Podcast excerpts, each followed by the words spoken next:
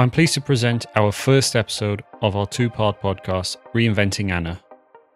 The podcast host for this episode, Farah Damji, was recalled for poor behaviour to Foston Hall Prison shortly after this recording.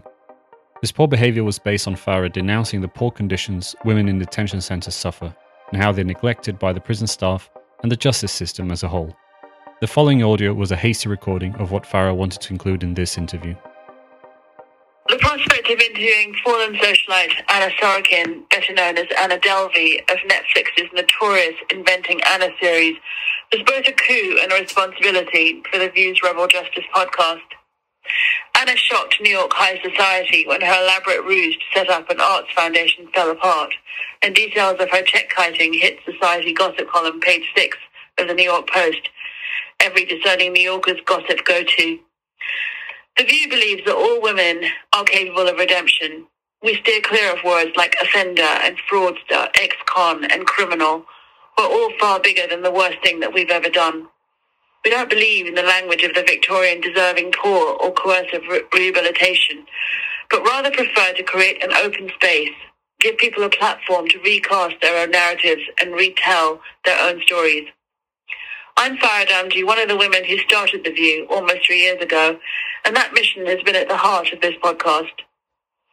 Very many of you will be familiar with Anna Delvey's story, as it was told by dozens of news outlets in millions of words, and of course the Netflix series. But little has been said by Anna herself about her own experience, the trauma she went through and how she coped with it, and her art, drawn from her training as a fashion illustrator. I wanted to approach her carefully, not to re-trigger trauma or pain, and it was important to me as the host to draw out the vulnerability that I sensed lay beyond the oversized designer sunglasses and the bejeweled GPS tag that she was forced to wear. I deliberately tried not to listen or read too much background, but I gleaned the sharp intellectual observations that she's made about the justice system, about gender violence inflicted by the state, and about the constant feeling of being an immigrant or an outsider. I've read some really interesting things that you've written about the experience of women and, and kind of gender in prison. So, how would you describe it? Uh, well, it was very frustrating in a sense that like you're always relying on somebody else to do things for you. It was just like very like it's just very infantilizing. It's like you know, just jail takes away everything that it takes away all your freedom. It's like you know, if you want a book, there's no possible way for you to like get a book unless somebody will send it to you. Like there's just nothing you can do in the world like that will get it for you.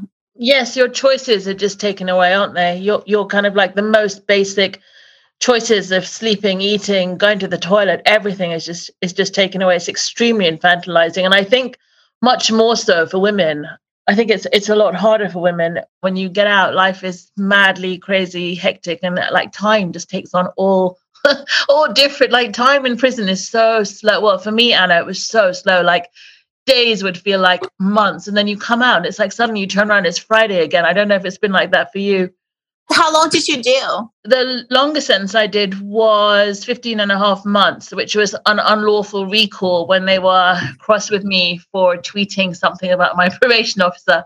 Um, I was pretty pissed off, Paul, but then I, I got out. The parole board let me out and told them that um, I was not a risk to society or anyone else and that I shouldn't have been recalled. And yours was what, two, and, was yours four and a half years? So you did how many? You did half of that? Well, I got four to 12 so the laws are different, like it varies from state to state. So my sentence was four to 12. My minimum would be uh, four years. My max would be 12. Assuming um, I would like follow all the instructions and XYZs, like I was let out on my merit, which was three years, four months. And also because of COVID, I think they were trying to let people out earlier as well, there, weren't they? Well, it's actually it was really funny. Um, they did because they said if you are six months away from your release date, we would release you, but they did not release me. My release date was like beginning of February, and I wasn't obviously in violation of my immigration status. And ICE used to come see me all the time, so they kind of kept me in. When Biden took the office in uh, end of January 2021, he imposed like a moratorium on all deportations and like he tried to like make some changes so beginning of February, they didn't really know what to do with me. So they just released me. They gave me um, a day to report six weeks from my release date, which was like on March 23rd. Originally, they pushed it to 25th. And then once I went to report there, I guess they were the they were like more clear on the rules, and they decided like they were okay to deport me. So I've been the system for a very long time. It's like I've been there for like half a decade, pretty much. Yeah, I got arrested like um, beginning of October 2017, and I got released in October 20, um, like this year. So it's like it's been five years, except for like six weeks I've been out last year. What were the challenges besides the prison officers who are just universally useless? I think it's a job where people go into hopefully with good intentions, but they're just so squashed by the system that it's very hard for them to make any changes. But what what challenges did you have to overcome on a on a daily basis? What did you find the hardest to deal with there?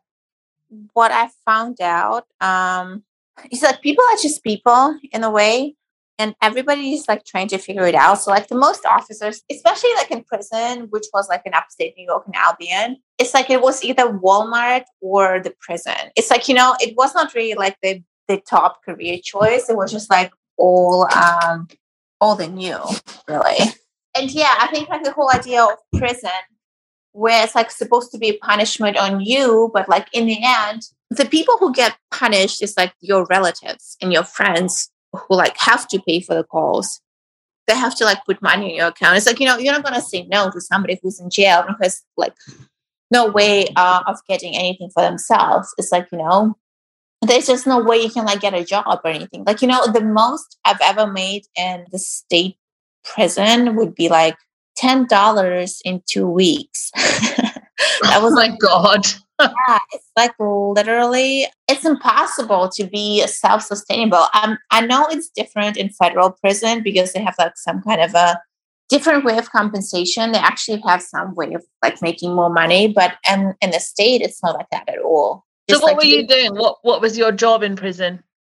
I started off. They made me go to GED. Well, they, they made me do like GED classes because they had to wait until they had to confirm that I actually graduated high school from Germany. So it took a couple weeks. So I had to like attend that. And it's like it's mandatory. That's a, you have no choice but to attend those. So once they confirmed that I actually graduated high school, they put me in the mess hall. I hated it. It was bad. I don't know. The mess hall is like where you like um it's in the dining hall, right? You started off there like and in the same way goes to like any kitchen. You start off from like the very bottom, which would be um like the dishwashing. So it's like I asked them for like the yellow gloves, and I was like, I'm just not washing anything until like unless you just give me the gloves and like all this stuff.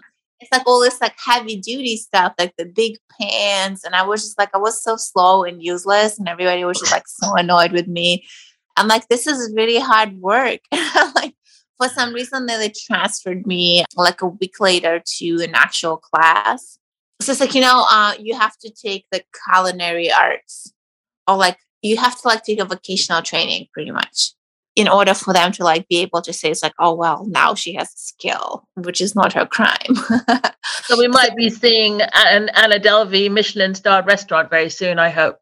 Pretty much yes. It's like they give you choice and it's like i picked the one with the most um waiting list because I felt like, oh, well, they will never pick me because it's like everybody wanted to be in culinary arts and there would be like cosmetics class and like welding, like, I don't know, building maintenance or something, something like that. So, and it's like they picked me like a week later and I was so disappointed. so what did you uh-huh. learn in this in this culinary class? What what did they teach you? I worked in the kitchen at Drake Hall and we did really basic things like shepherd's pie and lasagna. But then I they discovered that I'm actually quite good at baking. So I used to bake pastries for the governor. He was had a real sweet tooth. So it was always eclairs and choux pastry and stuff, which I loved. But yeah, there's not much variety in a prison menu. So what what did they teach you in this culinary arts class?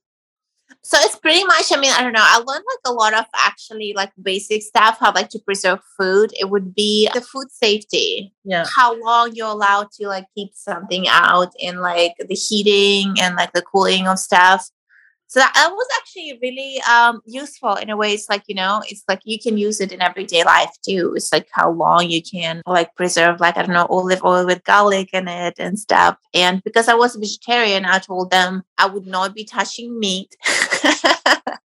so um, they put me like on a bakery, like a baker assistant position. So I was like baking cookies.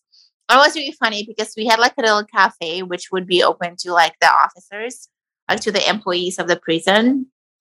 So we, we would like sell them the stuff that we would be making. Also, civilians were like teaching like all these other classes, you know, the cosmetology, the welding, the building maintenance, and stuff like that. So it would be catered to them.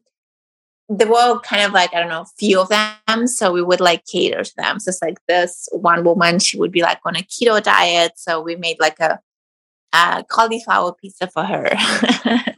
we, we try to keep it healthy. yeah, it's so funny the things you remember that stay with. I bet you can't look at a cauliflower in the same way anymore. Yeah, I don't, I'm trying like to like not project those experiences because it's like in a way it was bad, but it was not like awful, you know? It's like I don't know. I guess just like not being able to have control of your choices like you know it's like you have to do those things. So there's like just like if you don't like they're gonna like lock you in in the room and like say you're like not in compliance. So that was frustrating. Just like not having mm-hmm. control of your life the experiences themselves is like like not everything is just so awful in there you know? But like, there's just a lot of people who like made a mistake and uh it's not like just the biggest murderers of the country like you know Anna was convicted in 2019 on multiple counts of grand larceny and theft of services. She was sentenced to 4 to 12 years in prison and credited with more than 500 days of time served while her case was pending, and she was then released on good behavior in February 2021. Anna was picked up by immigration authorities just a few weeks later. Well, we said they were in Albion in upstate New York. Where which prison was that? That was Albion, New York. Yeah, I think that's what it's called. Al- oh, Albion. right. And is that a is that a female prison? Yeah, they're just female. Yeah. Wende's, which is males. I think like Harvey Weinstein was not too far away from me. But there are like so many um, male prisons, and there are only three female prisons in New York, which is Bedford, which is maximum correctional facility. Um, then there's Taconic, which is across the street from Bedford and um, which is minimum, and then uh, Albion is maximum to medium. So they kept you in maximum to medium for your whole sentence. They kept me in medium, yeah, because the way they count it is like if you have less than eight years until your earliest parole hearing, you're medium. So mm-hmm. I was always medium. It's like because my earliest parole hearing would be after three years, four months. Oh, I see. It's completely different. Um, that's such a fascinating insight into how different the, the US is from here, because here, well, we have very few. Obviously, England's a much, much smaller country, but there's only 12 women's prisons, and they're all basically maximum security except two, which are open conditions where women can go out to work and uh, do education, stuff like that. What was the first thing you did when you left prison? I was out, I was actually outside for six weeks. I mean, they always knew I was in violation of my immigration status. And it's like, that's not a secret, obviously. Like, I overstayed my visa due to no fault of my own. And they were like, well, yeah, like, we know you're in violation. They came to see me like a couple of times. Then I guess two days before my scheduled release date, they came and they were like, oh, well, you're not a priority anymore because it was exactly after Biden took the office because my release date uh, was scheduled for February 15th or something. And he took the office like end of January. So I guess he like put a moratorium for like any deportation. So I guess they did not know what to do with me. They just like, they were like, whatever, we're going to release you. And they just gave me like a day six weeks away from then. So then six weeks later, they came and arrested you and you went back into the immigration detention center. So that's quite a different experience because when you're in prison, at least if you have an end date, you can kind of wrap your head around it and there's an end goal and there's a light at the end of the tunnel and you can cross off your days and whatever else you do.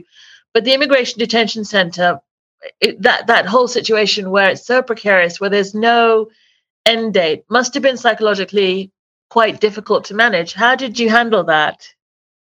Yeah, like it was very difficult. I think like it would be like the most um one of the most challenging ones of the kind of like psychological exercises that like I ever had ever. Because it's like you know with with criminal sentence you have an end date while with immigration you could like spend 10 years there and like there's no guarantee that you will ever be let out here you know? It's not like oh well sit in jail for like 18 months and then we're going to let you out that's not the way it works. It's like i don't even know like i think it's such a shame that America like equalizes immigration infractions to criminal misdeeds because you know it's like why like I already served my sentence I already repeat my restitution. Why am I in the same conditions as somebody who's like being accused of a crime? Yeah it's terrible. We've got the same problem here. We've got the most absolutely revolting home secretary called Suella Braverman who's putting people 4,000 people Anna in a detention center where there's meant to be 1,600 and literally you know they're actually sending bottles of messages over the wall to, to journalists and begging to be let out. And it's just such a huge embarrassment that these first world governments and first world countries are treating people who've fled places of war and famine and terror, and we're treating them like criminals. It's so shameful. It's just, I'm so ashamed of the way that our government is behaving at the moment towards asylum seekers and migrants because it's just horrific. You know, they put them, they've got scabies, they've got diphtheria, they've got the most awful diseases. These these people have left awful places, poverty-stricken places, to come here for respite and sanctuary, and we treat them worse than animals. It's just shameful. So, what was the first thing that you did when you got out of the detention center? So this time around it's like literally they had to drive me. So it's like they uh, picked me up from the jail and then they drove me to 26 federal plaza which is like the main ice hub. They fitted me for an ankle bracelet and i had like to um wait for the guy to like who's specializing in ankle bracelets to come over which was like on friday 11 p.m and then oh. because since I was on house arrest, they drove me to the apartment. Like they would not even they wouldn't even let the people who like were waiting for me downstairs to pick me up. Yeah, they like I drove me to my apartment because I guess I couldn't be trusted to like make my own way there. I mean, whatever, it's just the conditions. So they were just following the conditions that the judge imposed. So it's like, you know, it's a trickle down thing. It's just like they're just following in the rules. Like, not everybody is just mm-hmm. so awful. Once I arrived, I mean, obviously, a friend of mine, Chris, he had to like open the door. And then New York Times showed up and like some German publications. And we did like a little interview and like I went to sleep. So it was very late. It was like midnight, way past midnight.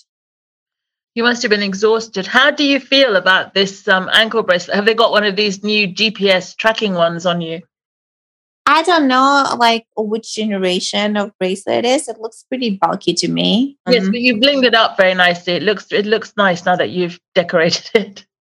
Yeah, well, those are the pins, but they're like very hard to like kind of maintain on a uh, long term basis. So it's like I just like put them on for like shoes and stuff. So I mean, it doesn't really bother me at all. It's pretty light. I like I charge it every morning. There's like an external charging station, and um, um, I put on like this battery on top of it. Just like you know, there's like a portable charger, pretty much. It's just like I just mm. put the hmm. battery on top of it, and just like I have to charge it for an hour, and it's good for a day.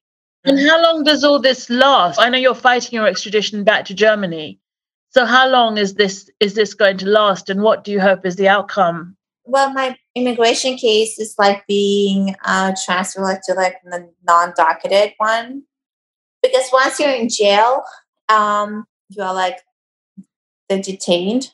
You are on the detained docket, and like once you're out, you're non uh, non-detained one.